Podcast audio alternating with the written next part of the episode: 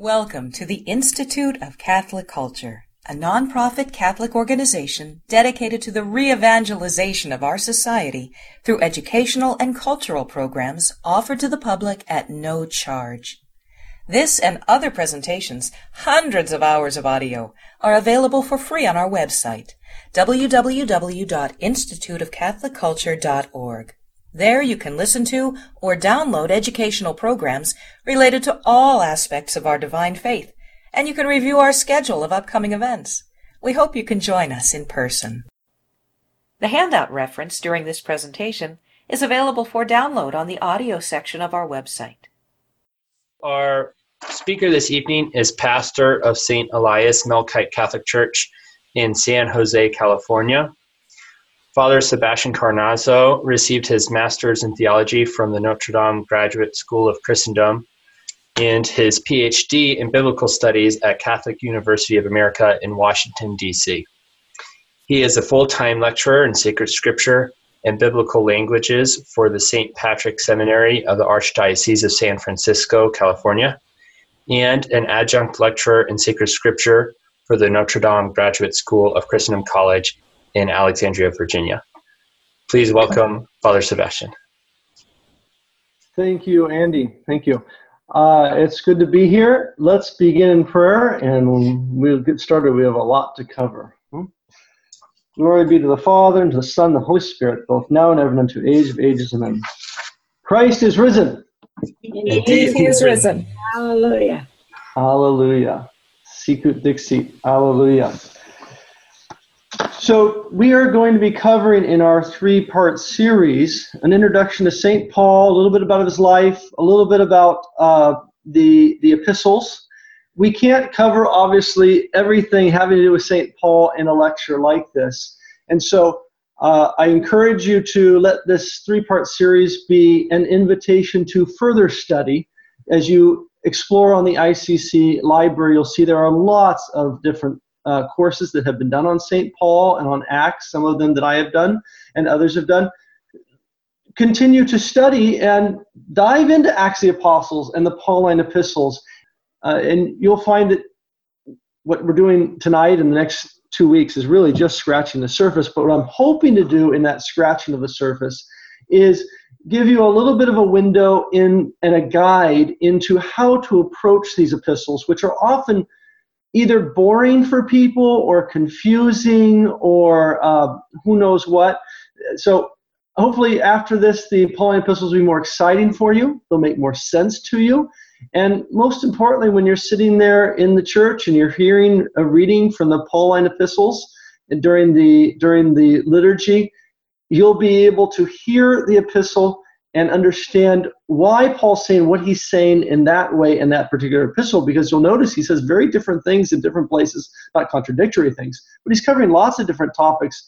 And to the degree that we don't really understand the background of a particular epistle like Galatians or First Thessalonians, etc., we're going to struggle to apply what Paul says there to those particular audiences uh, to our particular situation today. So again, I, I encourage you to let this be simply an introduction and an invitation to further study. And we can handle also any questions you might have that we're not able to cover in the lecture in the question and answer period afterward. So you have the handout. It is a four page handout, makes it very easy for you to print it off double sided, so it uh, makes it a little more compact for you. But and this is just a basic introduction to or a summary of the things we're going to be talking about tonight. But the vast majority of the things I'm going to be saying to you tonight, scripture references, uh, historical context, things like that, is all right there in the notes in front of you.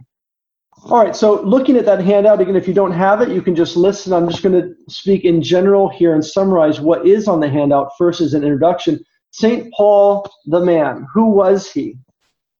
So, Saul or Paul, what is his name? I, I just was listening to a it was a children's presentation of the historical context of Paul. And uh, they, as often happens, got this part wrong. That St. Paul was called Saul before he was a Christian, and then he took on the name Paul when he was baptized or he became a Christian. There is no exegetical evidence for that whatsoever. In the ancient world, people who lived in bilingual cultures or multilingual cultures have names that they use in these different contexts. There are probably, probably, I would guarantee out of the 172 logged in tonight, there are probably a few, if not many, who living in a bilingual world, either in their family or having moved from another country, have a name that they use in English, but then a name that they were given by their parents when they were born in their original country, in their original language. So we find this in the New Testament in a number of examples. Think of, for example, Mark the Evangelist. Mark the Evangelist, as we're going to see in Acts tonight, that Mark is a Latin name, that's his Gentile name, but his name that he uses when he's among the Jews, his given name, is John. Not to be confused with John the Evangelist. Okay, so John Mark, he's sometimes called, just to keep it straight. And then the example tonight we're talking about is Paul and Saul. Shaul is a Hebrew word, a Hebrew name. And this is what he was called as a child. This is what he was called uh, by his parents. But when he's in Gentile speaking areas, Shaul doesn't, it's not Greek, doesn't sound, what was that? Is there something wrong with you? Shaul, can you repeat that? So he just goes by Pavlos, Pavlos. It's close enough. Shaul, Paul, close. So he goes by Pavlos when he's among Greek speakers. What that tells you is that this is an individual who is bilingual, bicultural. He was born and raised in Tarsus. Tarsus is up in the upper right hand corner of the um, Mediterranean, Andy. I sent you a couple maps. I don't know if you that first journey, we can maybe just point there. It's in southern Turkey, modern day Turkey. This is Asia Minor. And Tarsus was a Roman colony, it was a, Hellenic city. The main language spoken there would have been Greek. And we can see it there. It's very nice. Thank you. Uh, if you look on the map there, Andy's pulled up. This is one of Paul's journeys. This is Paul's journey to Rome. But if you look in the over on the far right, you can see Antioch, and that's going to be an important city for us tonight. And then also to the left of Antioch, across the little bay there, you see Tarsus. Tarsus was an important city in that region. It was famous for its schools of its Greek schools of philosophy and rhetoric. We'll talk a little bit more about this on our last night together. We talked about the epistle to the Corinthians. Because he was born in Tarsus, he has Roman citizenship. That was one of the Roman colonies. They named that city a Roman colony, which meant those in the city got a special little ID card, not literally, but they, they were now considered Roman citizens, so they had a special status. We'll see Paul use that when he needs it. So he's educated in Greek. He speaks Greek fluently. He knows Greek philosophy and Greek rhetoric. And we're going to see him use this when he talks to the Corinthians. He did eventually move to Jerusalem. We don't know exactly when, but he eventually moved to Jerusalem. He was educated under Gamaliel the Great, an individual we know from many historical sources, a very important rabbi in that period in the first century in Jerusalem, famous teacher, widely respected, and even mentioned in Acts of the Apostles as well. Paul was educated under him, as he tells us in his epistles. So he knows his Jewish culture well. He knows the Torah well, under, educated by the greatest rabbi of the time. And he became a Pharisee at some stage, maybe when he came to Jerusalem.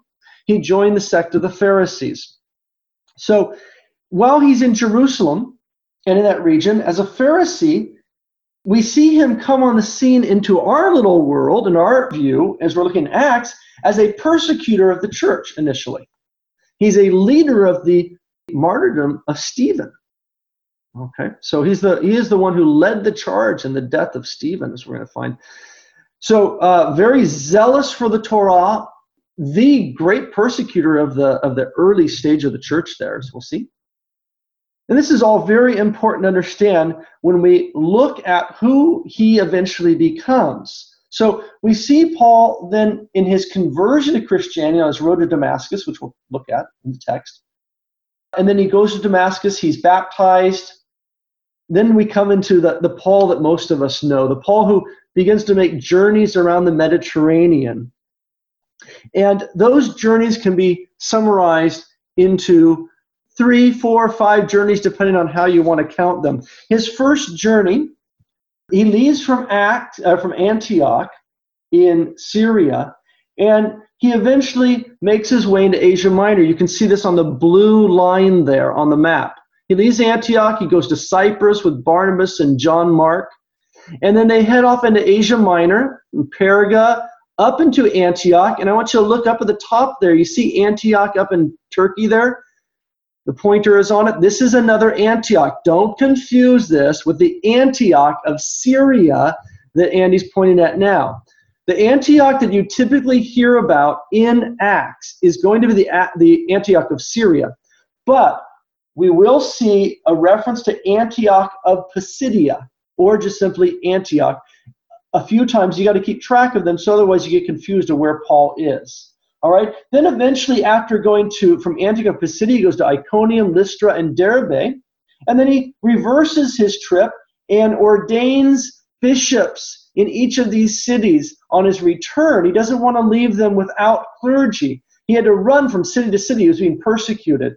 So he, he establishes church, so he converts people, there's baptisms, but then he comes back, checks on them, and as we hear in Acts 14, ordains ministers for each of these communities. Then he eventually makes his way back to, following that red line, back to Antioch in Syria, his staging ground for most of his journeys. Okay, that's his first missionary journey. It's going to eventually end in Jerusalem, and that's all we need to look at for right now, Paul's journeys. We're going to talk about his other journeys in the next two weeks. But I want you to keep that in mind, what we just talked about in general.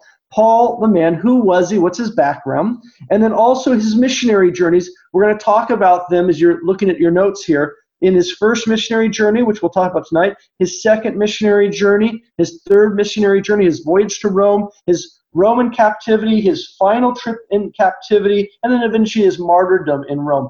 Most introductions to St. Paul are going to give you this basic information. What I'm also giving here, there, there you'll see in the notes, are the epistles that he wrote, as far as we can discern at which stage of those journeys, which is very helpful to understand uh, those epistles in the historical context. We'll talk more about that. And so in the notes, then, I turn uh, to the book of Acts. You'll see that it's on page two of the notes, titled here, as I like to call it, The Key to the Pauline Epistles. Because the Pauline epistles are often, as I mentioned, so confusing for people. You know today all of the different Christian denominations that are out there today, starting with Luther, now up to 45,000 and multiplying exponentially, based upon some misreadings of some very important passages in Paul. And so it's very important for us to understand Paul in his historical context because once you do that, all of the confusion that's out there about St. Paul suddenly suddenly it makes sense. You understand why there is the confusion, but you you also have the answer. You have the light to dispel the darkness. And that is why I call Acts the, the key to the Pauline epistles. It gives the historical context for his epistles. Imagine if I took 14 emails randomly chosen from your inbox or your sent box. Okay, right now, I'm going to go into your sent box. Andy has the power to do this. And we'll go into your inbox of your email, Gmail or Hotmail, whatever you're using. He's going to randomly click on 14 emails you've sent. Okay? And then we're going to store those in a box. And someone's going to open them 2,000 years from now and read them. Do you think they'd have any idea what you're talking about? No. Utter confusion. Can you imagine trying to understand who you were? All right, let's take Kathleen. My brother was already picking on her. So Kathleen, she's one of my students, Christendom, so I can pick on her. I, I take 14 randomly random emails from her inbox, her sent box, and then, uh oh, and he's picking them right now. and then we put them in a box and we leave them for 2,000 years, and someone takes them out and reads them out of their historical context. They know nothing about Kathleen, except maybe a few stories they've heard about her. And then to read them also, not in the order in which she wrote them. And having no idea who the, the intended audiences were for these emails. Who were her recipients? Right? So, can you imagine the variety of emails Andy would find in Kathleen's sent box, but also the variety of intended recipients? And the lack of our understanding of who those recipients were will then show as we read these epistles out of their order without their historical context and end up in total confusion. If we all did that right now, 196 participants right now logged in, 2,000 years from now, with Kathleen's sent box, we would have 196 different interpretations of who Kathleen was and what she was doing with her life and what she meant in these epistles or those emails, right? And that's what you have today. That's what you have today, tragically. So we've got to have context, context, context. I got to know who Kathleen is. I got to know her life story. I got to know Kathleen's background. I have to know what Kathleen's dealing with when she's writing a particular email. And, and I also have to know as well her intended recipients. And then I might have a chance at beginning to have some understanding of what she was saying. And hopefully that gives you a little window into what we're doing when we're, we're sitting there in, a, in, in the pew on a Sunday, listening to an, a reading from a Pauline epistle. And it's not even the whole epistle, it's just a snippet, a little snippet out of an epistle, which is a snippet out of a, a collection of writings, which is a snippet, a little window into the life of St. Paul 2,000 years ago. Now, don't despair. Don't despair. We have a solution for the problem I presented to you. It's called Acts of the Apostles, the light shining in on these epistles for us, or the key that unlocks the mystery of these epistles. So let's turn now to Acts chapter 1. The notes I have for you uh, begins there on page 2 with Acts chapter 10, where we're going to spend the most majority of our time tonight, 10 through 15. But I want to begin here by skimming through Acts chapters 1 through 9 and just give you some context there, a little background for understanding chapters 10 through 15. So, Acts chapter 1, you know the story here. This is the story about Jesus before his ascension, meeting with his, his disciples over 40 days, right, since the Passover, 40 days. And then on the 50th day, after he's ascended, on the 50th day from Passover, we come to the 50th day from Passover, which in Greek is called Pentecosti Imera. It's a Jewish feast called Pentecost, or weeks, the Feast of Weeks. It was 50 days from Passover. And so, just like a major Christian event, the major Christian event happened for us during Passover. So, 50 days later, corresponding to just like Israel was at Mount Sinai and received the law, the new Israel, the church, receives not the Torah at Mount Sinai, but here the Word of God in the flesh by the power of the Holy Spirit. This is what Pentecost is all about. We've talked about that in other lectures, and so we can't go into details there. I encourage you to look into the ICC library for more help there if you need it. Okay, so at Pentecost in chapter 2, we see this beautiful uh, story of Peter preaching to all of these individuals. And I want you to zero in on something here. It was a pilgrim feast. There were Jews and proselytes, it says. Jews and proselytes. This is chapter 2, verse 10. Jews and proselytes. That means this is a pilgrim feast. That is, any able bodied Jew who could afford it and have the time would make a pilgrimage to Jerusalem, even in far off lands, for the three great feasts Passover, Pentecost, and tabernacles or booths. Okay, so here we're looking at Pentecost. They're gathered there. Some of these are probably some of the people that were there for Passover.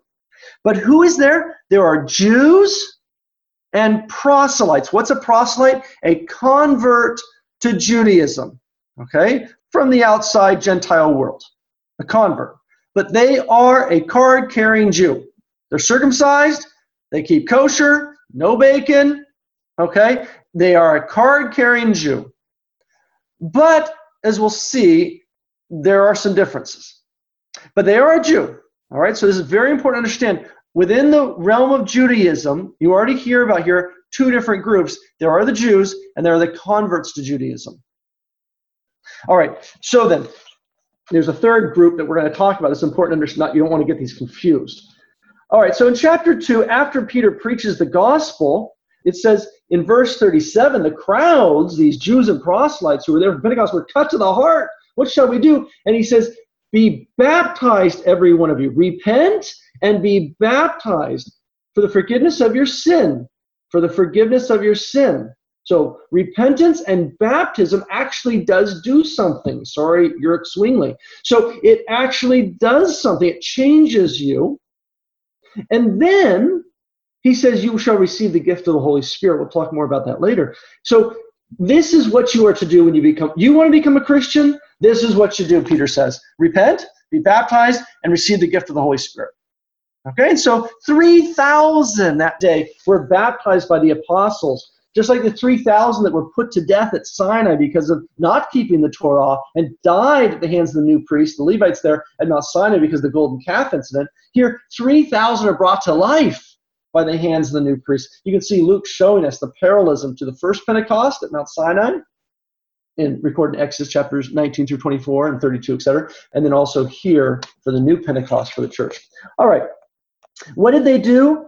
I want you to look at this. Verse 42 they, they devoted themselves to the apostles' teachings. They listened to the preaching of the apostles, the teachings about Jesus, and fellowship meetings together. What were they doing when they met together, I wonder? Look what it says to the breaking of bread and prayer. Anybody with a PhD in biblical studies, I don't care what denomination they're from, if they got a PhD from a legitimate university in biblical studies, will tell you that's a reference to early Christian liturgy. There's no debate about that. In the Pauline and Lucan material, when you hear breaking of bread, you're talking about Eucharistic liturgy. And what is absolutely undebatable is that in the early church, when Christians gathered, they gathered, they heard the preaching, and they celebrated the Eucharist, which is exactly what we still do today, 2,000 years later, those apostolic churches. You hear that again in verse 46 day by day uh, attending temple together and breaking bread. Look at that again. So they would break bread in their homes. What does that mean? This is this doesn't mean that they didn't go to church. They like to just stay home and you know watch TV evangelists. This is breaking bread, celebrating the Eucharist in their homes. This is before there were Christian churches built, before Christianity was legalized. They would meet in one of the larger houses in the community, gather together, and there they would celebrate the Eucharistic liturgy. They would hear the Word of God preached. They would do a reading sometimes from, from the Torah the, or a, a psalm they would sing, uh, one of the prophets. Then they would hear a story about Jesus which eventually becomes our Gospels. And then they would break bread. They would have the Eucharistic uh, part of the liturgy. Okay, chapter 3, we hear about Peter and John going to the temple, preaching the gospel, healing a man by the power of Jesus. And then in chapter in chapter 3, look what it says here. When Peter's preaching, he says in chapter 3, verse 25, You are the sons of the prophets and the covenant which God gave your fathers, saying to Abraham, I want you to highlight this part, and in your posterity shall all the families of the earth be blessed. Under, uh, highlight that. That's Genesis chapter 12, verse 3, the very important promise to Abraham. Abraham was called from the nations for the sake of the nations. The early church understood clearly that Jesus was that son of Abraham, the new Israel, through whom all the nations should be blessed. We've talked about that in other studies, and we'll come back to that. I want you to highlight that, though. It's very important. And I also want you to underline the word all maybe 300 times, because that is a topic that's going to be very important when we get into the Epistle to the Galatians and also later on today. Chapter 4, we hear about Peter uh, and John preaching there before the Sanhedrin, some initial persecutions. They eventually are let loose. And then in chapter 4 and chapter 5, we also hear about the church continuing to grow, though there are some problems. The church grows. Every time the church is persecuted, it then grows more vigorously out of that persecution. Hopefully, that's encouraging. All right. In chapter 5, verse 33 and following, you hear about the Pharisee Gamaliel. There's Gamaliel the Great that, that Paul will refer to in his epistles as well as his teacher. And then in chapter 6, we hear about the Jewish speaking Christians, the Aramaic uh, Jewish Christians, and the Greek speaking Jewish Christians about a, a problem over distribution of bread, and, the, and then the apostles create the diaconate because of this to help out. More on that in another lecture. In chapter 6, verse 8 and following, and then to chapter 7, we hear about the persecution of Stephen and eventually his martyrdom. And then in chapter 8, in chapter 8, we get our reference to our first reference to Paul or Saul. Chapter 8, verse 1. And Saul was consenting to his death. I want you to put a little note there in your paragraph break. You have a little paragraph break there in your Bible, little space there, put 22 colon 20. 22 colon 20, right there at chapter 8, verse 1. And that'll remind you, this is later on, Paul will explain what that meant, consenting to his death, and that they laid their garments at the feet of Saul, which is mentioned in chapter 7, verse 58. That means he was the foreman on the job. Okay, he was involved in this. All right, so chapter 8, then we hear about with persecution, then of course the church spreads. As the, as the Christians flee the persecution in Jerusalem, Judea, of course, the gospel spreads too. And so now the, the faith is spreading out as the Jewish persecution tightens its grasp on the church. The Christians slip between their fingers and are now everywhere. And so, because of that, then Paul or Saul has to go now, not just in Jerusalem, Judea, persecuting Christians, he decides to head off even as far as Damascus. Even as far as Damascus, Damascus is in Syria and it's far north of Galilee. All right, so he heads up to Damascus, and that story is in chapter 9. But Saul, still breathing threats and murder against the disciples of the Lord, went to the high priest and asked him for letters to the synagogues at Damascus. So, why does he want letters for the synagogues in Damascus? Because that's where the if he's going to find Christians, where is he going to find them? In the synagogues. So what are they doing in the synagogues? Because they're all Jews. This is so critical to understand. There is not a single uncircumcised, unkosher Christian yet. All right, this is really critical to grasp. And that is the main point of the lecture tonight and uh, important for understanding our lecture next week. Okay? Look at that. He's going to the synagogues in Damascus. He's going to head up to Syria. Where is he going to find Christians in Syria? Well, he's going to head to a main city, Damascus, where he's heard there are Christians. So, where is he going to find them? At the synagogues. Why? Because that's where Jews go on Saturday to the synagogue. So, that's where he'll find them. You see how that works? Really important. And he's going to have letters for the elders of the synagogue saying, if there are any of these Nazarenes among you, these guys who are following this Jesus of Nazareth, you let me know. Oh, yeah, well, that guy over there, see him over here? Uh, okay, let's get him. So, how would they find them? Because they're Jews. They're Jewish Christians, still part of the Jewish community, still attending synagogue on the Sabbath. Very critical to understand what we're going to see tonight and next week. Okay, so eventually, you know the story. Uh, he's heading off to Damascus, and uh, a light shines before him. Jesus speaks to him and says, "Why are you persecuting me?" And so he eventually he heads to Damascus, and he is healed uh, of his blindness from this flash of light by Ananias, one of the Christians in Damascus. And I want you to note verse 18, and he was baptized at once. I'm pointing that out to you because this is so critical to understand. If you want to understand Paul, you got to understand sacramental theology. Well, understand Paul. If you want to understand theology, if you want to understand the church, if you ever hear someone telling you about salvation and they're not mentioning baptism, which includes confirmation, as you know from our last ICC lecture, and Eucharist, if they don't mention to you baptism, confirmation, and Eucharist, then you are not hearing apostolic preaching. You're not hearing an apostolic understand salvation. If you go back and you look at Acts, you look at the point of epistles, central to the, the preaching of salvation was baptism and the Eucharist.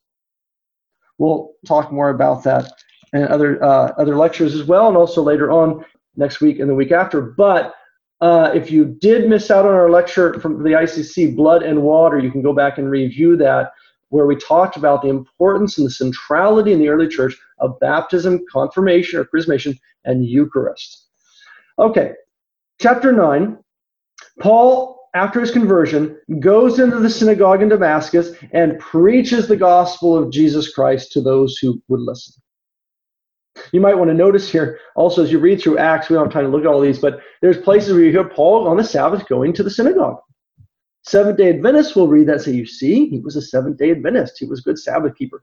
No, it's just when are you going to find Jews in a city? And where are you going to find them? You're going to find them at the synagogue, and you're going to find them there only on the Sabbath.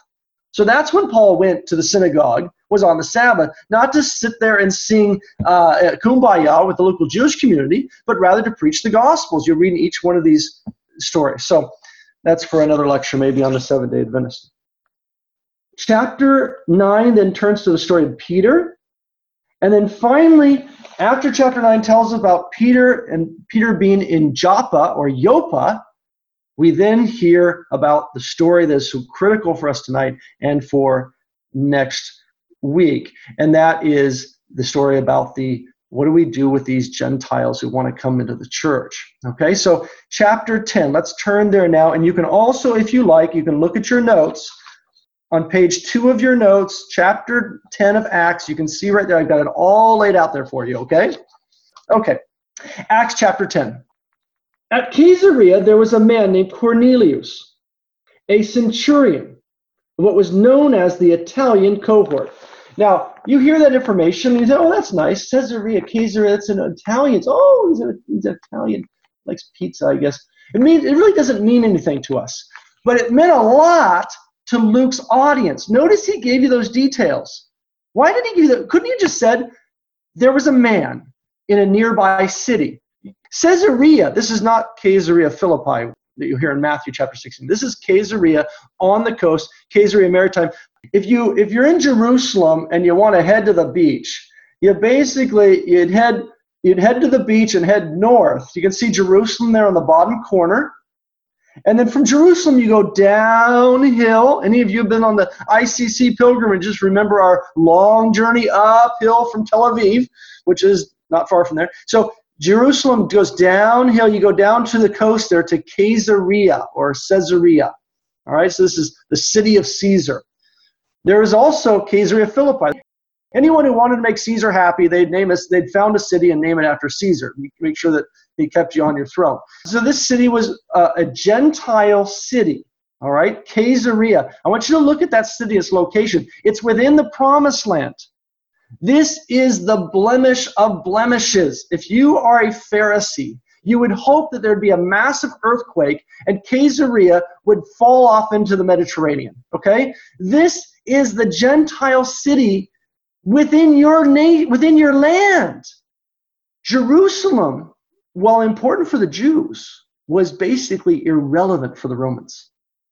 Caesarea Maritime or Caesarea on the sea was the Roman administrative capital in that region. Okay? So now you're a Pharisee in the first century, or you're a Jewish Christian. Think about this. What would you think if you heard about this is a Gentile city? It's filled with Gentiles, filled with Gentile soldiers, and filled with Gentile pagan temples. Okay? I want you to think of Las Vegas, 2 a.m. on a Friday night, Saturday night, Okay? You're getting a hint at the image that would have been in the minds of a Jew in the first century when you said Caesarea. you would have spit. Okay? So, Caesarea. This is where the Roman soldiers are dropped off in their boats and come onto your land. This is where the Roman soldiers go on leave. This is where all the tax money is sent as it's collected, sent to Caesarea, loaded on boats, and it goes off to Rome. You cannot mention a city more hated than Caesarea for a Jew in the first century. Okay, at Caesarea, there was a man named Cornelius. Not Cornelius. If you've had any Latin classes, I'm sure you you've heard this name before. It's a common Latin name. Usually, any man in a, in a Latin grammar is going to be Cornelius. Cornelius, a Latin name. Why would he tell you the guy's name? Notice that US on the end. This is Latin, this isn't Greek. Roman soldiers in the region often were hirelings from Syria because they could speak Greek and Aramaic. This isn't a local Gentile. This is one of the Romans. So you got a Roman city in the land of Palestine. Now he refers to one of the Romans themselves. You would have spit again. And he was a centurion. Oh, I hate those guys. A centurion? He's a head of a hundred soldiers. But these aren't Syrian soldiers, guys you might be able to get along with. These are Italians. I can say that because of my last name. Okay, I can make fun of these guys. So, so these were Italian soldiers. These were Romans. You cannot. You just said to you, Rome in the city of Rome, there was a Roman who was over a head of a hundred Roman soldiers. Ah. Now, just as he told you that, and really, really got under your skin, he tells you something else very strange. He says this he was a devout man. What? Who feared God? No way, not this one. Please don't. With all of his household? No. And he gave alms liberally to the people and he prayed constantly to God. Oh, Luke, please don't. Could you give us a better one? Not this one. No. Okay, what Luke has just shown you is the most most offensive Gentile you can imagine but he's a problem. He's a God-fearer. That's that third group I wanted you to think about. There were Jews in the first century in Judea, Jerusalem, even in the city of Rome, and wherever you want, Kaiser, wherever you went, there were Jewish neighborhoods. And there were proselytes, converts to Judaism, card carrying Jews, though genetically not descendants of Abraham. And then there was a third group that were called God-fearers. These would be basically what a, a modern Christian might think of a catechumen. They were referred to sometimes by the Jews as proselytes standing at the door. They had not yet converted completely to Judaism in the mind of a Jew. They were a Gentile, former polytheist, tree stump worshiping pagan, who had realized his error and decided to become a monotheist and worship the God of Abraham. Okay?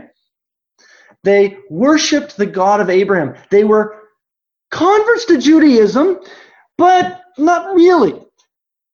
They were not circumcised and they still ate bacon. They did not keep kosher. Okay? So these are three very important groups to keep a handle on as we read the rest of our section in Acts tonight and critical to understand our reading next week in the epistle to the Galatians. All right. Let's pick up where we left off there in chapter 10, chapter 10 of Acts. We hear about this this strange character who is the most offensive individual you can imagine as a Jew in the first century, aside from Caesar himself. Okay, actually, this guy might be even more offensive because he's right there in their land. And when you're thinking of a soldier, don't think of a modern American soldier or something. This is not what we're talking about. We're talking about Roman soldiers. It typically, if you, if I say a mercenary or something, maybe like that, you might get some more little closer idea to what these guys were and how they lived. They weren't paid very well they tended not to be necessarily the best characters. So Roman soldiers, when they rolled into town, you hid your wife and children from them, and you hid your and you ran to the hills if you could. You just you didn't know what was going to happen. So he's just told you about a, a very offensive individual, but then he says, "Wait a minute, this isn't what you think." He's a God-fearer. Oh, a God-fear, a devout man who feared God, a convert to Judaism, sort of. A, from a Jewish perspective, he's a proselyte, a convert standing at the door. He's not quite all the way in, okay? And it's critical to understand this. What makes him different from a proselyte, from a convert to Judaism? not his monotheism, but his obedience to the kosher laws and circumcision. Okay, he'd probably go to the synagogue on a Sabbath that they'd let the guy in. Uh, but he is not kosher. He does, he's not circumcised and he does not keep kosher. And for the Jews, this was a critical thing. You know, if you look at the circumcision and the kosher laws in the Torah, kind of a minor, uh, if you, all the verses in the Torah on the law of Moses, those that are devoted to circumcision and the kosher law is not a whole lot. There's a lot dealing with sacrifice and all sorts of other things. However, for the Jew living in a foreign land, especially, these are the things they could do. You could go to the synagogue on the Sabbath. You could make sure your boys were circumcised, and you made sure there was no bacon in the house. You kept kosher. But that was about all you could do, aside from maybe going on a pilgrimage once in a lifetime or something, especially if you live a distance, to the city of Jerusalem. There you might see Jews keeping the whole Torah, Pharisees you'd see, uh, and, and offering sacrifices. Think if you were a Jew who were you were raised in the city of Rome or in Alexandria or something like that. You can't offer sacrifice in the temple. You can't offer your tithes to the temple. What do you do? So they did the best they could in the situation they were in, but the things they could do, they kept those very seriously because those were pretty much the only things they could do that set them apart from the Gentiles around them. Very important for tonight and also for next week the kosher laws, the keeping of the kosher laws, and circumcision. Okay? All right, so now, chapter 10, we hear about this man who is a God-fearer, who is not circumcised and not keeping kosher, but he's devout. With his whole household, he's converted them all. And about the ninth hour of the day, so 3 p.m., ninth hour of the day, he's praying the hours. The Jews kept the hours, right? At sunrise, they prayed. At 9 a.m., they prayed. At noon, they prayed. At 3 p.m., they prayed. And then at 6 p.m., they prayed. The hours of prayer, the five hours of prayer, right? You still see these in the monasteries. You see these in uh, in some of our churches. Uh, you'll see them. Um, the clergy will sometimes keep these. All right, so this is a, an ancient uh, prayer tradition. He's praying at 3 p.m. And about the ninth hour of the day, he saw clearly in a vision an angel of God coming in and saying to him, Cornelius. And he stared at him in terror.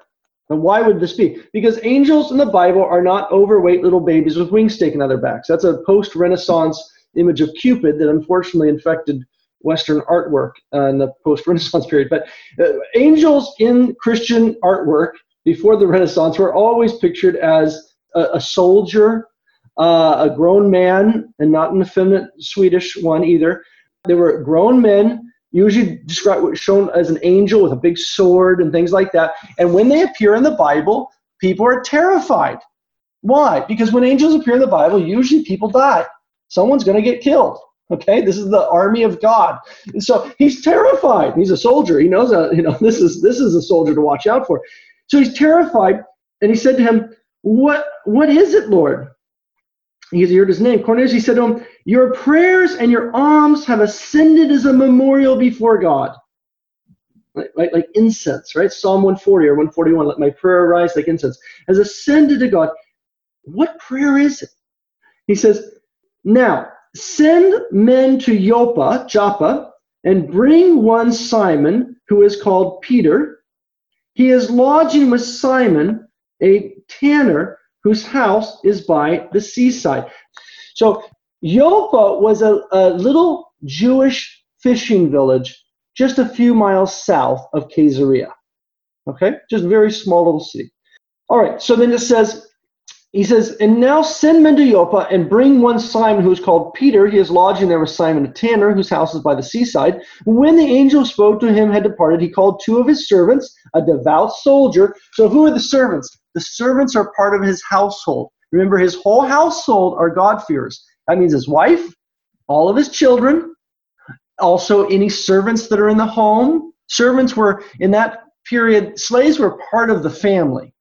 Don't think, when you hear about slaves in the Bible, don't think of Alabama and the early experiment was the horrible, tragic experiment with slavery here in America. But the slavery in the Greco Roman world was very different. Not to say it was okay either, but it was very different. Slaves were bought off the slave block, but they were usually treated as members of the household. They had time off. When they were done with their work, they could go and hang out with their friends downtown, and they'd come back because they had a house, they had a bed, they had food, and they could also buy their freedom. They could go have side jobs, make money, and eventually they could say, Hey, master, how much you pay for me? 10 shekels? There you go. Oh, okay, thank you. And then you let them go. So they were very different. They had rights. There were laws protecting them in the in the Greco-Roman world. So these servants are part of Cornelius' house.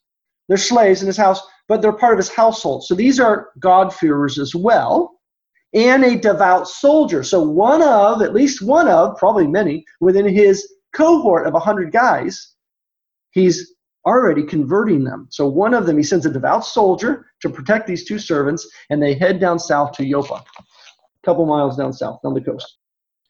And it says, and having related everything to them, he sent them to Joppa. Verse 9. The next day, as they were on their journey and coming near the city, Peter went up on the housetop to pray. It was about the sixth hour. The housetop sounds a little strange for us. They didn't have slanted roofs, they had flat roofs. If you've ever been to Palestine, you can still see that style of building. I remember when we were on uh, one of the ICC pilgrimages, we were outside of Jericho, and you could see out in the plain of Jericho a few of these very simple houses that are identical to how they were building them 2,000 years ago. They're just a, a, basically a cube with a flat roof, stairs on the side to go up to the top, and a door to go in, and uh, one big room, one one room. They would hang out up on top of the roof. The roof functioned kind of like our back patio. There was a little more breeze up there. At night, you would sleep up there if it was hot you could store stuff up there that you didn't want your neighbors to see. You know, you could throw some junk up there and, you know, things like that. All right. So he's up on the rooftop praying. It's the sixth hour. Sixth hour, what is that? It's six from 6 a.m. It's lunchtime, right? 12 noon. And he became hungry. I wonder why. It's noon. And he desired something to eat. But while they were preparing it, he fell into a trance. So they're down below. The ladies of the house are down below getting the food ready. Peter goes up the stairs, up to the top, and he's up on the roof praying and he's starting to smell the food coming up through the roof tiles and trying to concentrate. And he falls into a trance and saw the heavens open and something descending like a great tablecloth coming down to the earth. Now I know it says sheet there, but it throws you off. You think, sheet? Why a, a bed sheet? So, tablecloth. Now you understand what's going on. In that period, in that region, they typically didn't eat on a table. If they did, it was a very low lying table, something you might see in a traditional home in Japan or something. But they typically just ate on the floor. They would keep the floor clean. Of course, they were Jews, and uh, the women in the house would sweep it clean, keep it clean.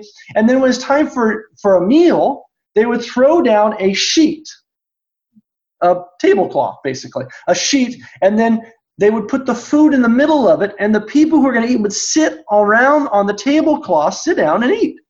All right? So this is what happens. He sees a tablecloth in his dream at lunchtime coming down, right? What's he expecting to see? Oh, something, you know, matzo balls. I don't know what he's expecting. Something kosher at least. So he says, it says, and then he looked in and he saw all kinds of animals, reptiles, and birds of the air. Birds of the air is a reference to the carnivorous birds. You know, Jews could eat pigeons and things like that, but birds of the air, this is a reference to not the ground going birds, like the chickens and things like that, the fowl, but the birds of the air, the hawks and the vultures. Those were unclean according to the book of Leviticus. Reptiles, no way. No rattlesnake, no lizards. Okay? Reptiles and birds of the air and they came, there came a voice Rise, Peter, kill and eat. But Peter said, No way.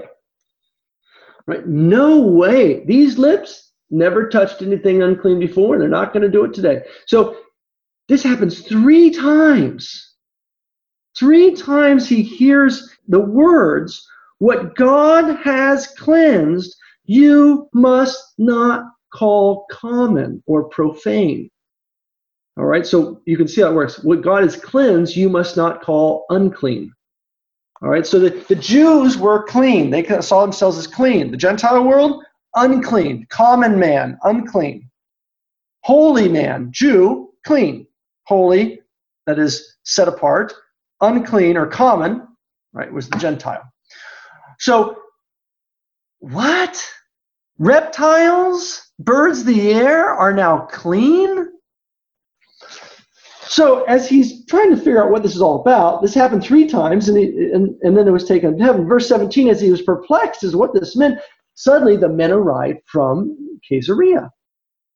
All right, so then Peter invites them in, and they relate to him the story of what had happened to Cornelius. Verse, that's verse 23. So he called them in to be his guests. The next day he rose and went off with them. Some of the brethren this is verse 23. Some of the brethren also went with him from Joppa. Okay, so some of the brethren, look at that word brethren. What do we mean the brethren? His brothers? His relatives? No, these are Jewish Christians. In the book of Acts and in the Pauline literature, a brother or a sister means a fellow Christian. Okay, brethren. So some of the brethren, we're going to find there were six Jewish Christians that went with him, right? They're not letting him go to Caesarea by himself. Who knows what could happen there? So they go there with him to accompany him. Verse 24 On the following day, they entered Caesarea. Can you imagine? Okay, Las Vegas, 2 a.m. Try to get some images. You're hopefully some of you are cringing. All right, some of you may have never been to Las Vegas. Count it a blessing, okay? Imagine what they would see. Cult prostitutes on every corner, pagan temples with smoke billowing out of them, sacrifices to the pagan gods, soldiers everywhere, Gentiles everywhere. They're petrified. Are we going to get killed? What are they going to do? Are they going to eat us? They'll sacrifice us to Zeus. Who knows what these animals will do? So they're going into Caesarea and they go straight to Cornelius' house, right? They're being led there by the two servants and the soldier. Cornelius was expecting them and had called together his kinsmen and close friends his kinsmen and close friends. He's an evangelist. Look at this guy, right? He had already converted his whole household, and he's already working on the soldiers. And now he hears Peter's coming. He calls together all of his family, kinsmen, and close friends as well to hear this. When Peter entered, Cornelius met him, fell down at his feet, and worshipped him. Peter lifted up and said, Stand up, I too am a man. Worshipped him. This doesn't mean uh, worship is an old English word here. It's perfectly fine old English, but not a good English translation here knelt before him. The Roman soldier, to show honor to someone above them, uh, a soldier would walk up to Cornelius and kneel down on one knee, and Cornelius say, "Arise." And what do you what do you need from me? When Cornelius goes to one of his superiors, he'd go down on one knee, rise. What do you need from me? When they would stand before Caesar, they'd do the same thing. So Cornelius sees Peter coming. He realized this guy outranks me. This guy, he, God has sent him to me. So he kneels down, and Peter says, "Get up." I'm just a man. Verse 26, Peter lifted him up and saying, Stand up, I too am man. Verse 27, and as he talked with him, he went in and found many persons gathered. Wow. Wow. What an opportunity. What an opportunity. He saw many persons gathered, and he said to them, I'm so happy you're here today to hear me preach the gospel. Uh, Abraham, can you get some water? We're going to need some oil for uh, chrismation. And uh, no, look what happens here. You yourselves know how unlawful, un- highlight unlawful 300 times. This is what we're talking about. Unlawful. What do you mean unlawful? Against the, you know, the state laws? No. Unlawful means contrary to the law of Moses. Untorah, unkosher. It is. This is contrary to the law given by Moses, just like those reptiles I saw were. Okay? So unlawful, highlight that 300 times, put flashing lights around little stars and bells. Unlawful, it was, is for a Jew, underline Jew 300 times, to associate with or visit anyone of another nation. Of another nation. that promise to Abraham we mentioned earlier? All right, of another nation. But God has shown me that I should not call any man common or unclean from his dream, right? So when I was sent for, I came without objection. I asked them why you sent for me. That's it? That's all you got, Peter? Well, there's a problem. up to this point, the church has not baptized a single non Jewish individual. They baptized Jews. They baptized converts to Judaism, which are considered Jews, proselytes to Judaism. You heard of one of them in, in, in the list of the deacons, a proselyte to Judaism for Antioch. But they have not baptized a single uncircumcised, unkosher individual. Why not? We're going to see why not. And the fact that people don't know this is why we have such confusion today when we read the epistle to the Galatians or to Romans. The reason why Luther got so off track when he read Galatians and Romans is this very reason. He had no idea about the historical context. I said, What do you mean? I mean, didn't he, hadn't he read Acts? Of course not. Have you ever read Acts? How many people of the 212 that are signed in tonight have read Acts the Apostles? Okay, I see one hand go up. Go, you ICC people, you're not normal. You know that. All right, so think of take a take a poll of your average Christian out there, especially average Catholic, have read Acts. They might not know what it is. You think Luther knew what it was?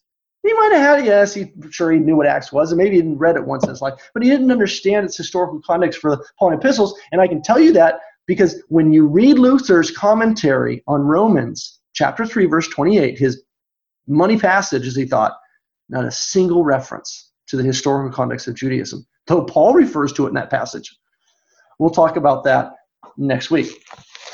Okay, so I want you to pay close attention to this. That's a major point that you have to grasp to understand what's going to go on the rest of Acts and the Pauline epistles. Verse 30 Cornelius said, Okay, look, four days ago I was praying. This angel appeared to me. I was a little scared, but uh, he said to send for you, and so and that you had some message for us. So we're all here. Now, let's have it. Mm. Verse 34. Peter opened his mouth and said, Truly I perceive that God shows no partiality. Did you think he did before, Peter? So underline no partiality. We're going to see this come up uh, in later on in Acts. We're going to see it come up in the Pauline epistles. Very important. When you hear that language, you know what you're dealing with. You're dealing with the issue of Jew versus Gentile, circumcision versus uncircumcision, kosher versus unkosher. Okay? So no partiality. But in every nation, there's that nation coming up again. Anyone who fears him, a God-fearer, and does what is right is acceptable to him.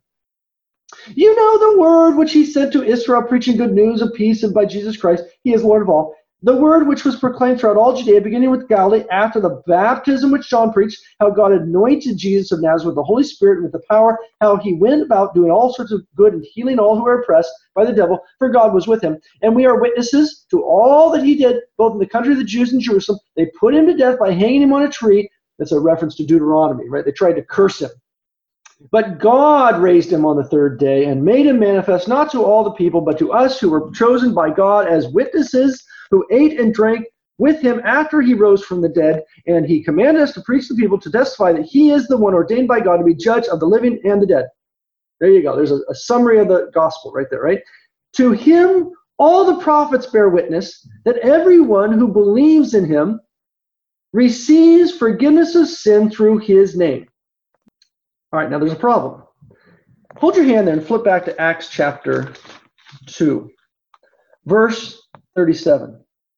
Now, when they heard this, they were cut to the heart and said, Peter and the rest of the apostles, what shall we do? They're basically at the same state as Cornelius' house is. They're ready and willing. The door is open. But look what Peter says here compared to what he said in the house of Cornelius. Look here. He says, Repent be baptized, every one of you, forgive your sin, and you shall receive the Holy Spirit. And then they start baptizing. Notice there's no debate about whether they should baptize these people. This is in Acts chapter 2. Why? They're all Jews and proselytes. They're all converts to Judaism. They're all circumcised. They're all kosher keeping. Now look at the difference here. Look at chapter 10, verse 43. To him all the prophets bear witness that everyone who believes in him, not just Jews, everyone who believes in him, right? You read the prophets, that's what they say. Well, you see this come up in Acts in, the, in chapter 15 as well. Everyone believes in him, receives forgiveness of sin through his name. Peter, did you want to mention, is there something about water you want to talk about here? Shouldn't someone be getting some water? Verse 44. While Peter was still saying this, the Holy Spirit fell on all who believed, who heard the word. Look at the word all there, underline all as well. All who were in the house. Verse 45. And the believers from among the circumcised, underline circumcised 300 times, you can see what's going on here. Those are the guys who were with Peter, the six brethren who came from Joppa. The believers, Christians who were circumcised, don't you forget, who came with Peter, were amazed because the gift of the Holy Spirit had been poured out even on Gentiles. Uncircumcised, unkosher. You could probably smell bacon on their breath. They're amazed. Why are they amazed? Because it was inconceivable. Why is it inconceivable? Well, there's a lot to un- uh, unpack here, and we'll be doing that next week. But look at that. Verse 46 For they heard them speaking in tongues and extolling God. So they're speaking in languages just like at Pentecost. Now, who was at Pentecost? Circumcised, kosher keeping Jews, the apostles. Here, uncircumcised, unkosher keeping God-fearers are speaking in languages just like the apostles did. No partiality, huh? Look at this. For they heard them speaking in languages. Then Peter declared, verse 47, Can anyone forbid water for baptizing these people? Look at the word forbid. Underline that. Look at the question mark. Highlight that question mark 3,000 times. Why is Peter asking this question? Was anyone forbidding it before Peter? Yeah, everyone. They, they had not done it. And so Peter looks at this and says, Guys, what do we do now? Can anyone here? Abraham, Yaakov, come on. Can anyone now continue with what we've done, and that is not baptizing Gentiles? Can we continue with this? Can anyone forbid water baptizing them who have received the Holy Spirit just as we did, who were circumcised and no bacon for us? So then look what it says. Verse 48 He commanded them to be baptized. Why? Look at the command. Why did he command it? He's an apostle, and he has to. Can you imagine? Abraham, get the water. I'm not getting the water. No way. Jacob, get the water. Mm-mm, mm-mm. You get it, Peter. I'm not going to. Nope. He had, to, he had to command him to do it. So you can see the dug their heels in about this. Why? We'll talk about that later. Chapter 11. Now the apostles and the brethren who were in Judea heard that the Gentiles also received the word of God, and they threw a big party for them. So when Peter went to Jerusalem, the circumcision party criticized him. So criticized him. Don't you think they'd be happy? Peter went to the house, a, a Roman soldier. Wouldn't it be nice to have a couple Roman soldiers as Christians? That'd be nice protection, wouldn't it be? They don't care about that.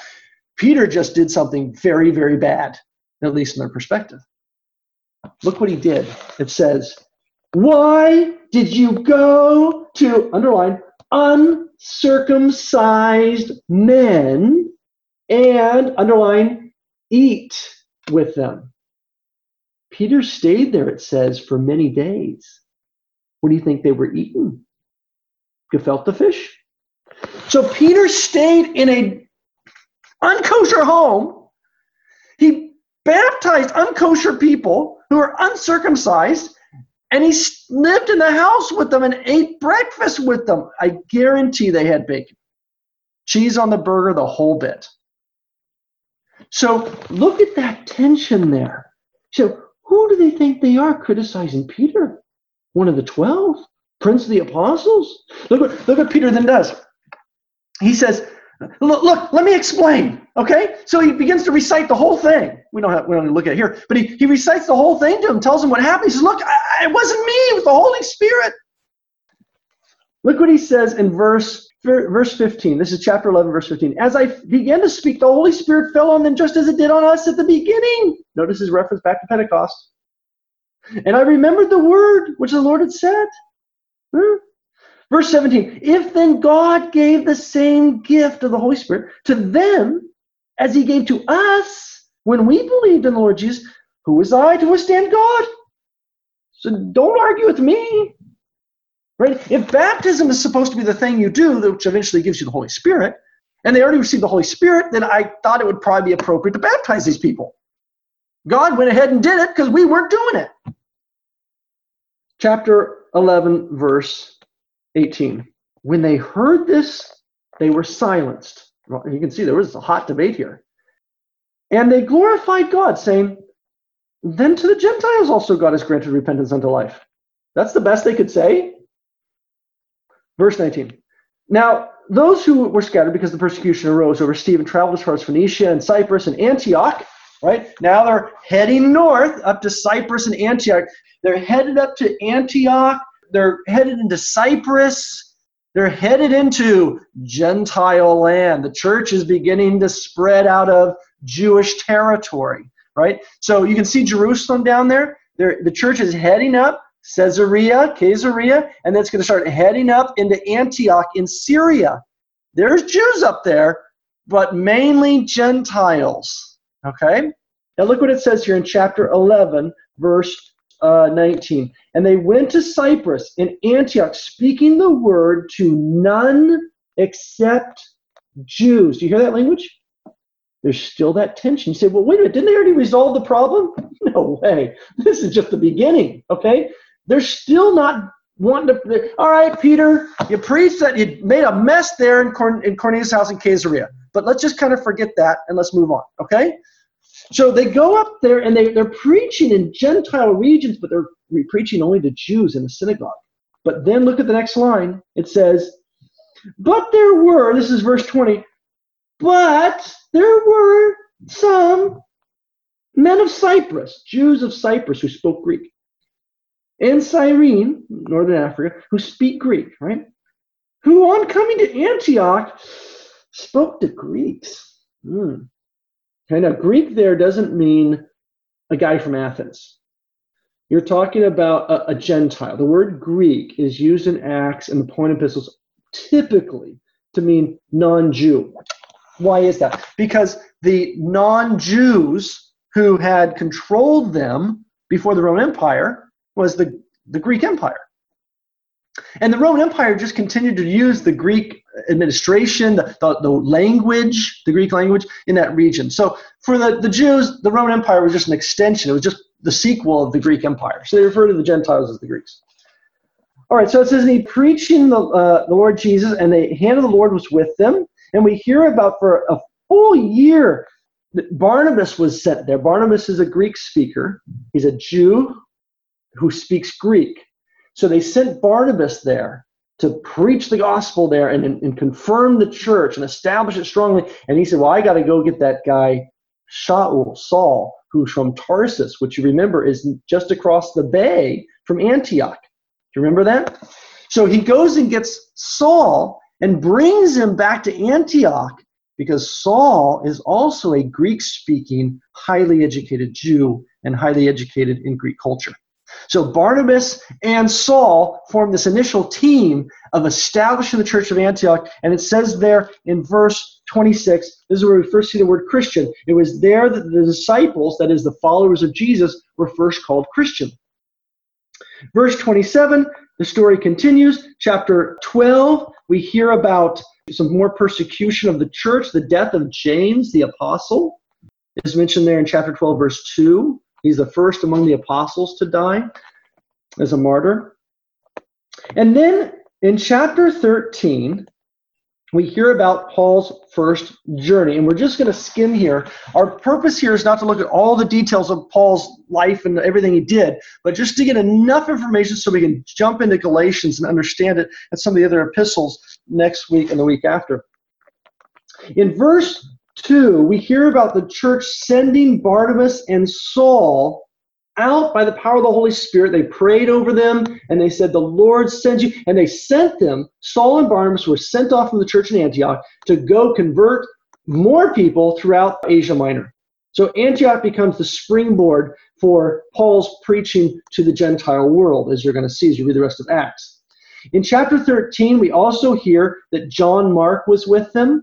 John Mark was with him. He's referred to John and Mark in chapter 12, verse 25. You can see it there, John Mark. John, whose other name was Mark. And then in chapter 13, verse 5, they said that John was with them. That's not John the Evangelist, that's John Mark. He's sometimes called John, sometimes he's called Mark. So you got to keep track of that. Okay. So Paul, the original Pauline team for the first journey is Paul, Barnabas, and they took along with them John Mark. Why? He's Barnabas's cousin. He's from Cyprus, and they speak. He speaks Greek as well. Very important early church figure. He's going to eventually write what we know as the Gospel of Mark as he becomes a disciple of Peter in Rome. Okay, so then we hear the, the rest of Paul's first journey here. We don't have time to look at all the details. Just as a summary of what we see here in chapter 13 and 14, he goes from Antioch to Cyprus. Why?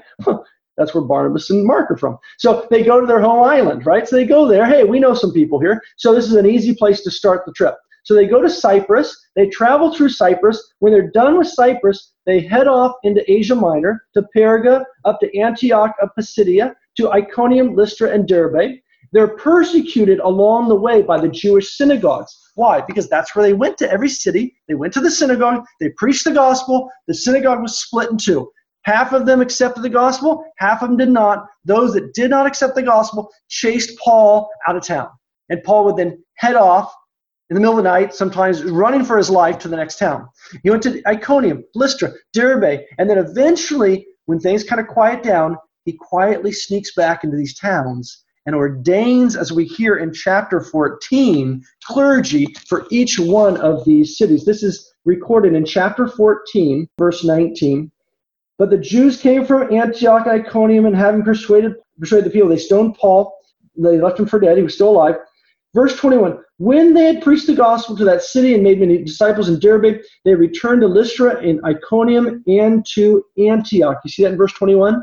That's Antioch of Pisidia. Don't confuse that with Antioch of, of Syria. Strengthening the souls of the disciples. Look at that. When Paul returns to a city, a church that he established, it's called to strengthen the souls or strengthen the disciples. Okay, we're going to see that come up in other places. Very important for understanding Galatians. And what did he do? Strengthen the souls of the disciples, exhorting them to continue in the faith, saying that through much wealth and health you will enter the kingdom of God. Oh, it's not what it says. Sorry, that's the health and wealth gospel with Benny Hinn. So what the Bible says, though, is through many tribulations you will enter the kingdom of God.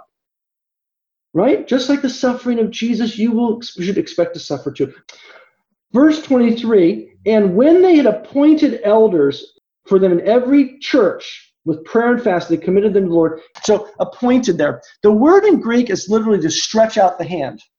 This is still the official word for ordination in Greek in the church today. This is the word we use in the Eastern Church, where our liturgy is in Greek in the official text. That the stretching out of the hand. The bishop lays his hand on the individual. I point that out to you because in English it sounds kind of funny. He appointed, right? Hey, you, you, and you, you guys take over here. No, no, no. He laid his hands up. He appointed, that is, he ordained. This is in the Greek word here is usually translated in, in church as to ordain. Okay? Now, the next the other word here, elders, presbytery. This is eventually where we got word priest from in this context, in this early stage of the church, and again, all scholars, anyone with a PhD in early church history, I don't care what their denomination is, they, will tell you it's clear in the New Testament that the early church clergy were this. You had the apostles who were traveling from place to place, preaching the gospel as they could. You had resident apostles who were appointed, who were then called bishops, episcopus, an overseer who was an apostle who didn't go anywhere. Apostle means sent. So they, they just stayed there. They were an overseer. So an apostle would establish a church and then appoint an individual to stand in their place, a bishop or sometimes many bishops for that city. And then the bishops would give themselves some deacons, and then that was the early church. It's not until you get to the later part of the first century that we get what we call the priest, that intermediate uh, clerical state between the, the deacon and the bishop. More on that in another lecture. All right, so he appointed elders, that is, bishops and deacons for each one of these churches, right? He's got to leave them with the sacraments. And verse 24, they passed through Pisidia and came to Pamphylia, and eventually, verse 26, they came back to Antioch. All right, now look what it says there where they had been commended to the grace of God. Look at verse 27. And when they arrived, they gathered the church together and declared all that God had done with them and how he had opened a door of faith to the highlight 300 times Gentiles. Chapter 15. But some men came down from Judea. Now, don't think down on a map. We're talking downhill, okay? They came from Judea. They came north. Jewish Christians came from Jerusalem and from Judea to Antioch. And they were preaching that unless you are circumcised, you Gentile Christians who have not yet been circumcised, according to the custom of Moses, you cannot be saved. You hear that? Unless you're circumcised, you cannot be saved. Baptism, very nice. You've got to be baptized. Yes, yes, yes. But you've got to be circumcised. You're supposed to be circumcised beforehand. But I hear some of you got baptized. Okay, fine. You get circumcised, you keep kosher, then you might have a chance. Okay, so this is critical to understand. This is called the Judaizer heresy. It adds to the gospel of, of Jesus Christ that you were to be baptized and enter into the church, that you must be circumcised, keep kosher to be a complete Christian, to be saved. Paul, of course, and Barnabas argued with them. So then they sent them to Jerusalem to figure out the answer because no one agreed. You've got Paul and Barnabas saying one thing, you've got these guys who came from Jerusalem, Judea, saying something else. So they sent them to Jerusalem, said, Well, you guys go figure it out. So look what it says in verse 4. When they came to Jerusalem, they were welcomed by the church and the apostles and the elders. There you get the apostles and bishops, deacons, whoever helped to be there at the time. And they declared all that God had done with them. But some believers, some Christians, who belonged to the party of the Pharisees, right, very strict according to the law of Moses, rose up and said, and look at this, highlight this 300 times it is necessary to circumcise them and, not just circumcise them, and to charge them to keep the law of Moses. Now, what part of the law of Moses could they keep in Antioch? Did they offer sacrifices in Jerusalem? No. The only thing they do is the kosher laws. Okay, so these are two very important points we saw. Peter going to the house of uncircumcised and eating with them. It's circumcision and kosher laws. These are the two very important aspects of the, of the law that Jews kept while they're in a foreign land. Law of Moses. I want you to underline law of Moses and circle Moses. We're not talking about, when Paul talks about the law, he's not talking about the speed limit in Antioch. He's not talking about the, Roman law. He's not talking about rules. He's talking about the Torah. Law is the translation in English of nomos, which is a translation Greek of Torah from the Hebrew in the Old Testament. Verse 6 The apostles and elders were gathered together to consider this matter. Notice consider, look at the debate. And after there had been much debate, much debate, really? Peter rose up and said, Guys, remember my story about the house of Cornelius? So he says, verse 8, and God who knows the heart bore witness to them, giving them the Holy Spirit, just as he did to us. Notice he keeps making that comparison, just as he did to us who are circumcised and keep kosher. And he made no distinction, look at that, no distinction, no partiality, remember that before? Between us and them, but cleansed their hearts by faith. By faith. Now, therefore, why do you make trial of God by putting a yoke upon the neck of the disciples, which neither near our fathers that we have been able to bear. But we believe that we shall be saved, Jewish Christians will be saved through the grace of the Lord Jesus Christ, just as they, non Jewish Christians, will be. You see that? This is the debate that most people are totally unaware of when they read Galatians. This is the debate that Luther was either unaware of or ignored, unfortunately. Verse 12, and all the assembly kept silence, and Paul and Barnabas told them all these stories of what God did among the highlight Gentiles. Then James, James, Bishop of Jerusalem, not the guy who was martyred earlier, this is James, Bishop of Jerusalem, stood up and said, Guys, we've all heard these stories before. Okay? And this is what all the prophets say. The prophets say, starting with Amos, that when the kingdom is restored, the Gentiles will flood in. By the way, this is one of the best arguments if you have any Jewish friends. Can you tell any point in the history of Judaism when Christ, Gentiles have flooded into to their understanding of Judaism? Yeah, it's called 2,000 years ago. Okay? So, verse 19, he says, Therefore, my judgment is that we should not trouble those the Gentiles who turn to God, but should write to them to abstain from the pollutions of idols and from porneia, un, uh, unlawful marriages, also possibly a reference to cult prostitutes, and from what is strangled and from blood. What is he talking about? These are the laws, this is in your notes, from Leviticus 18, from the Holiness Code. If you go back in the Old Testament, they had laws for God-fearers. Remember there were there were 600,000 Israelite men plus women and children who left Egypt, plus a great mixed multitude that went with them. They had to have laws to govern them. There were God-fearers in the Exodus story. There were God-fearers standing at the foot of Mount Sinai. But guess what? Moses didn't tell them they had to be circumcised and didn't tell them they had to keep kosher. They could eat bacon.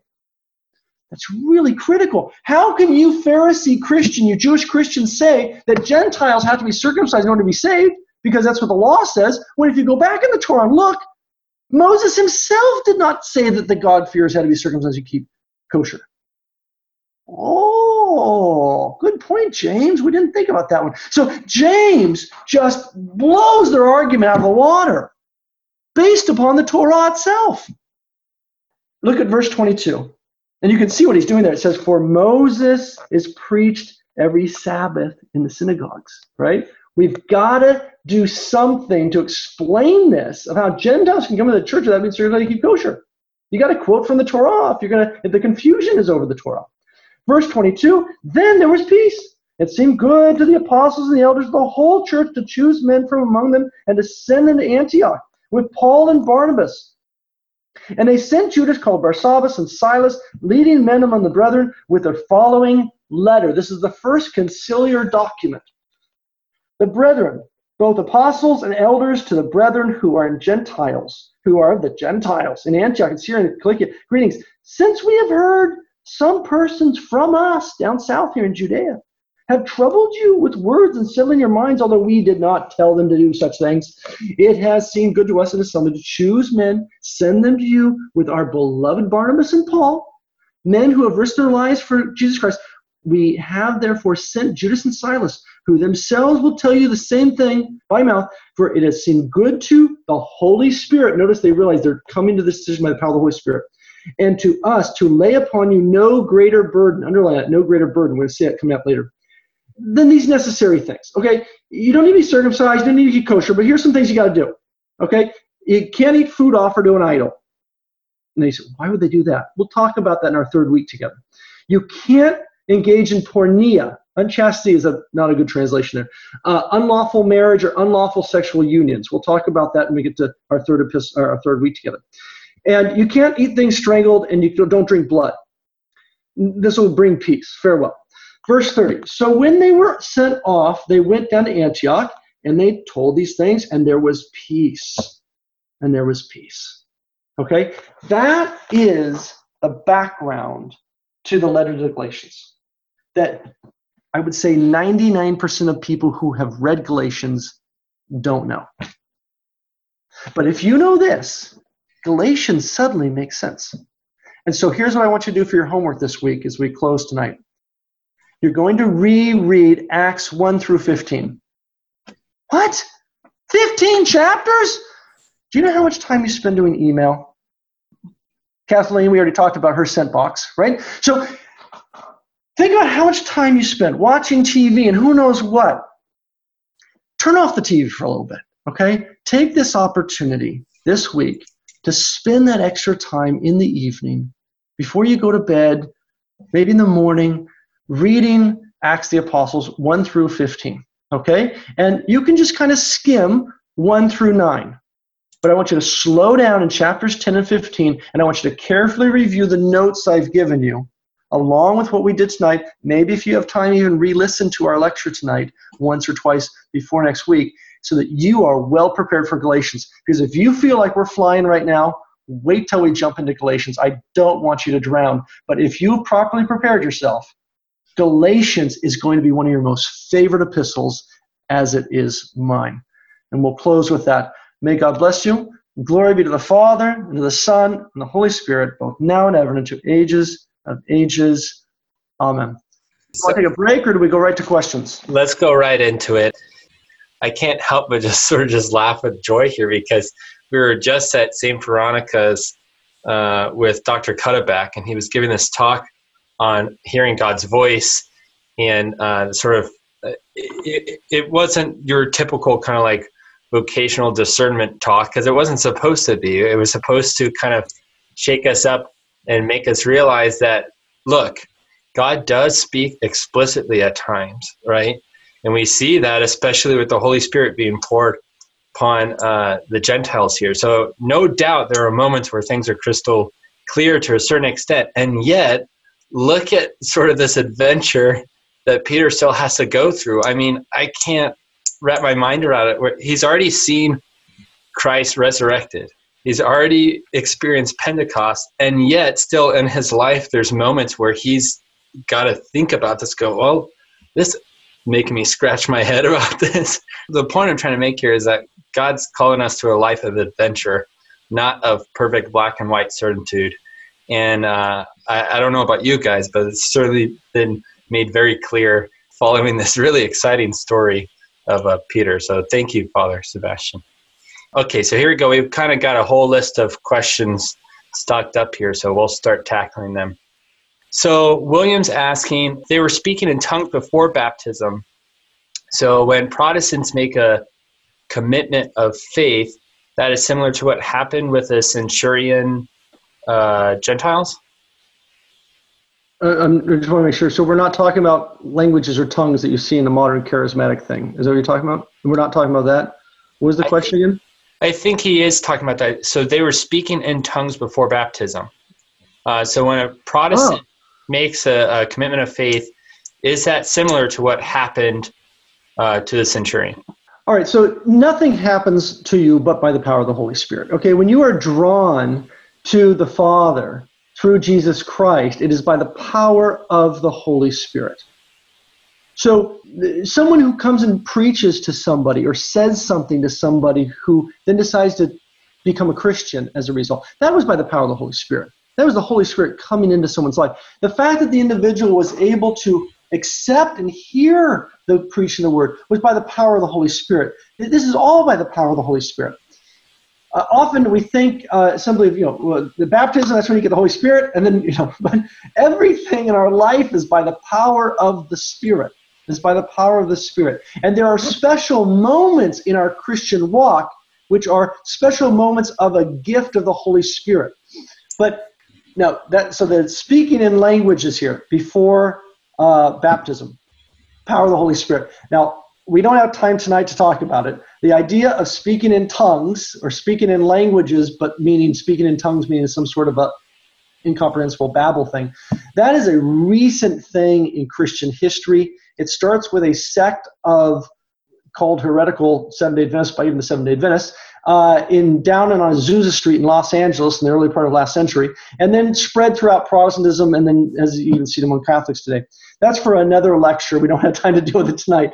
Uh, but don't confuse that with what we're seeing here in Acts. In Acts, in the New Testament, when they're speaking in languages, this is the special gift of languages that we see in missionary work still to today, where people are able to speak a language or speak their own language and others understand it in their own language for the sake of the forwarding of the gospel. And that's what you saw there at the Pentecost. You have all these people there who speak different languages and they're able to speak and everyone is able to understand them. Peter and the apostles they're here, these, this great mixture of individuals, they're Gentiles, all speaking in language, and they're understanding it. So what's going on here? This is a gift of the Holy Spirit. That is the sign to them that the Spirit has descended upon the house of Cornelius just as it had upon the apostles at Pentecost, which means that in God's eyes, there is no distinction between someone who eats bacon for breakfast and someone who doesn't. There's no distinction in God's eyes between someone who's circumcised and not circumcised. That's the point that Peter was making there. And so, therefore, why can't we baptize these guys? Can anyone forbid water for baptizing? And you, you get a little window into the question and the debate that was happening up to that point. And up to that point, the, those who, who said, no, we cannot baptize them until they've been circumcised, had still controlled and won the day in the arguments up until we get to the house of Cornelius, and of course, when we get to the story in of the council in Acts 15. So connected with this, and I think you've answered it, so you can just again say a quick yes or no. for Kevin here. He's asking Gentiles are exempt from circumcision and kosher laws, but are Jews still bound by them even if they become oh, Christian? Oh, we'll talk about that next week when we talk about Galatians and Romans. The answer is they are not. Paul talks about that in Romans 7. For a quick answer, if you want to go to your study, Romans chapter 7, Paul makes his argument there that logically, then, if salvation is not by circumcision kosher laws, then there's no reason for a Jewish Christian to be circumcised and keep kosher either. If they want to, to be all things to all men, fine. If they want to continue to be able to evangelize their family, fine. But don't think it's going to save your soul, or don't be doing it to save your soul, because if you do, then that's heresy, as he says in Galatians. Uh, Ernie, did you still have a question? I do. Cornelius, uh, was he? Did he know about Jesus Christ and maybe his resurrection, and so that's why the Holy Spirit went to him, and he was ready to devout. No, it sounds. It is interesting, Ernie. It sounds like it sounds like there must have been some basic information that Cornelius had, because he's he's part of the Jewish community by extension. He's also a Roman soldier. So he's got to have heard about some of the stuff that went on in in Jerusalem and maybe the crucifixion of Jesus. He may have heard some of that stuff. It's interesting. Peter says in Acts chapter 10, verse 36, he says, You know the word which he sent to Israel, preaching good news of a peace by Jesus Christ. So he seems to allude to a possibility there that Peter's expecting that they have some basic information that there's Jesus of Nazareth is sent by God to save them. So then Peter begins to now expound and explain that and preach the gospel to them. But more than that's all we really know. That's that little line there, you know, he says, which means as far as maybe we think it might just be Peter's style of speaking. But it seems to imply, and it wouldn't be surprising, that Cornelius and his household have heard some stories about this new sect of Judaism that is arising, and that they're, they're, they're called Nazareans, and they followed this Jesus of Nazareth and things like that. Okay. Um, we've got one from Robert here. He's asking, wasn't the baptism of the Ethiopian eunuch the first baptism of a non-Jew? Interesting question. I wish we had a whole study on Acts. Maybe we can do that next time, Andy. When you're following Acts, you want to look at Acts chapter 1, verse 8, where Luke gives us kind of the layout of his plan of his book. Jesus says to the disciples in chapter 1, verse 8, You will be my witnesses in Jerusalem, Judea, Samaria, and to the ends of the earth. Okay? So, you're certainly right, whoever was, was asked the question. There is a, a flow. We're seeing that movement but this is an Ethiopian eunuch who is reading the book of Isaiah. We don't know whether he's Ethiopian or he's a Jew from Ethiopia. He's an official of the court of Kandake, which is a title for the queen of Ethiopia at the time. like Pharaoh is a title for king of Egypt. So, who is this guy? Is he of Gentile background? Maybe. If he is, he's a proselyte, he's a convert to Judaism point of the story there is to show that any one of God's people, even one who is a eunuch, who is castrated, which is in the book of Isaiah, in the, in the Old Covenant, they could not enter into the temple. But Isaiah's good news is in the New Covenant, God's people will be converted. They will be. They will uh, have a, a pure heart, and even the eunuch will be able to enter into the temple, into the kingdom of God. He says also the Gentile. So the, the eunuch there, that's the point of it, what he's trying to say there. Okay? Okay. We've got another question from Sister Mary Francis. She asks, the things that Gentiles had to do, we don't do, like eating blood sausages. Why is that? So, what about bratwurst? I love bratwurst. I'm sure someone's saying that. All right, so what we have here, these are regulations given to bring peace to the church in the period in which Moses is still read in the synagogues. The definitive declaration of the council is that a Gentile does not need to be circumcised and keep kosher to be saved. That's the declaration, the theological doctrinal declaration. How are we going to work out another problem? That is, how are we going to bring peace to the church where you have this split between these Gentile Christians Jewish Christians? Well, you Gentile Christians, You're going to stop eating food offered to idols. We're going to talk about this in our last week. You're going to not engage in sexual unions, which would be contrary to the Torah. We'll talk about that again in our third week. And you're not going to, and here's to the kosher law as well, you're not going to drink blood or eat an, a strangled animal, which is the same problem. You have the blood coagulated in the veins. Why is this? Because the law says you cannot do those things, and your Jewish Christian brethren who are sitting in the church with you are offended by this. And so these are the four laws that were given in by Moses for the God-fearer. They could not participate in pagan sacrifice. They could not participate in unlawful unions. They could not drink blood, and they could not eat an animal improperly butchered. Those are the four laws given in the holiness code for the God-fearer, not only for the, Gen- the Israelite, but for the sojourner living among them. That's in the holiness code. And so James quotes those four, and this brings peace because suddenly it turns the lights on for everybody in the debate. Wait a minute. The holiness code, the most sacred part of the Torah, gives us laws about a sojourner, God-fearer living within our community and it doesn't say they have to be circumcised or keep kosher. Now, it doesn't solve all the problems. What they did at the council is simply solve the initial question Does a Gentile have to be circumcised and keep kosher to be saved? And the answer was no. So James says, James, Paul, Barnabas, Peter, they all say the same thing. But James says, but we've got to do something We've got to write to them and tell them there are four things they have to abstain from, otherwise, we're going to continue to have trouble. And that brings peace to the church. Okay? We'll talk a little bit more about that uh, next week as well and in the third week. But yes, you can eat bratwurst if you want. Just don't think that eating bratwurst will give you the life of the animal from which the blood came, which is what they would have thought back. Okay. Esther's asking, what's the hierarchical relationship between James and Peter? Was Peter kind of the second leader of the church while James was alive? Okay, so a little note there. Today, the average Christian doesn't really have a good grasp on ecclesiology. Here's the basics of ecclesiology. What's the highest ranking individual in the church? A bishop. A bishop. There is no difference sacramentally between a cardinal, a bishop, an archbishop, a metropolitan, bishop of Rome. They're all bishops. Bishop, bishop, bishop, bishop. No difference. They're all bishops.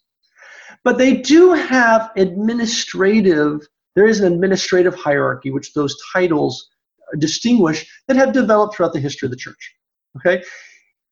In the early church, in the early church, you had the apostles. And the apostles, as I mentioned, were, would go around from city to city as best as they could. Some were married, Peter and others, so they didn't travel very far. But Paul, an apostle, he's you know he's constantly on the run. They were missionaries. They were spreading the gospel. Jesus had said to them, "You go out and preach the gospel to all nations." But as they preached the gospel in every city, you didn't expect that all the Christians in that little church that was established, then would they go out and become apostles? It'd be total chaos, right? No one would stay where they were put. So they would establish a community of believers within Antioch or Ephesus. And then they would leave there, governing them, a resident apostle, which was not called an apostle really, he was called an episcopus, an overseer. And there are tons of linguistic evidence in Acts that the early church understood the, the episcopus and the, the apostolos on equal standing uh, as far as within the church, although the apostle was would go around and establish these churches. Okay? So in the early church, here in Acts, we hear about that early, early stage. We have apostles, we've got also we'll see some bishops later on. You have deacons governing individual churches with the bishops. And this individual, James, is mentioned in Acts. The first time he's mentioned is in Acts, Acts chapter 12 in Acts chapter 12, you hear about James, the death of James, the son of Zebedee, up in verse 2. Don't confuse that with the James we're talking about right now. Then you hear about the other James, Bishop of Jerusalem, in chapter 12, verse 17. Peter's about to leave Jerusalem. The persecution is getting too hot. So he's going to take off for a while because they're looking for him. He and they're looking for the leaders of the church. So Peter just got out of prison, escaped by the hand of an angel. So he goes to the house of John Mark, and there he tells the local Christians there in that group, he says, Look, I'm getting out of here, and t- tell James and the brethren. You see that in verse 17? It says, Tell this to James and the brethren. That's James, Bishop of Jerusalem. Next time we see him is in chapter 15 of the council. Who is this James?